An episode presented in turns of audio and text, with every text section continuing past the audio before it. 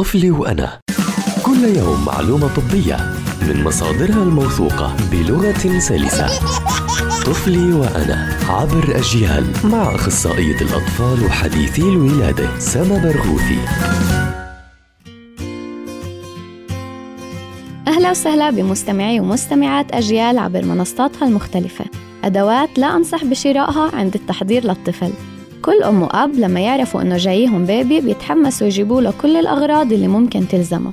بهالحلقة رح أوفر عليكم كتير مصاري وأحكي لكم عن أدوات ما تشتروها لأنها ممكن تضر الطفل. من هالأدوات الدراجة أو الكراجة. عملت كتير إصابات عند الأطفال وأغلبهم كانوا بمراقبة الأهل بالإضافة لتأثيرها السلبي على عضلات المشي. لهيك هي من الأدوات الممنوعة.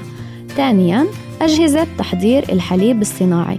في كتير حالات غلط الجهاز بنسبة الحليب للمي وفي حالات أخرى صار في تعفن بالمي داخل الجهاز.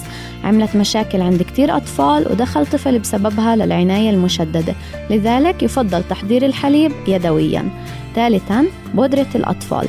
بودرة الأطفال ممنوعة لأنها ممكن تضر الطفل تضر جلد الطفل وإذا استنشقها ممكن تأثر على الرئة. ورابعا إكسسوارات السرير مثل الحواجز القطنية اللي بتتعلق عليه والمخدات والألعاب الكبيرة اللي بتنحط داخله. كل هاي الأمور ممكن تزيد من عرضة الطفل للموت المفاجئ عند الرضاع. استنوني بحلقة جديدة من طفلي وأنا لنحكي عن أمور بتتعلق بصحة الطفل.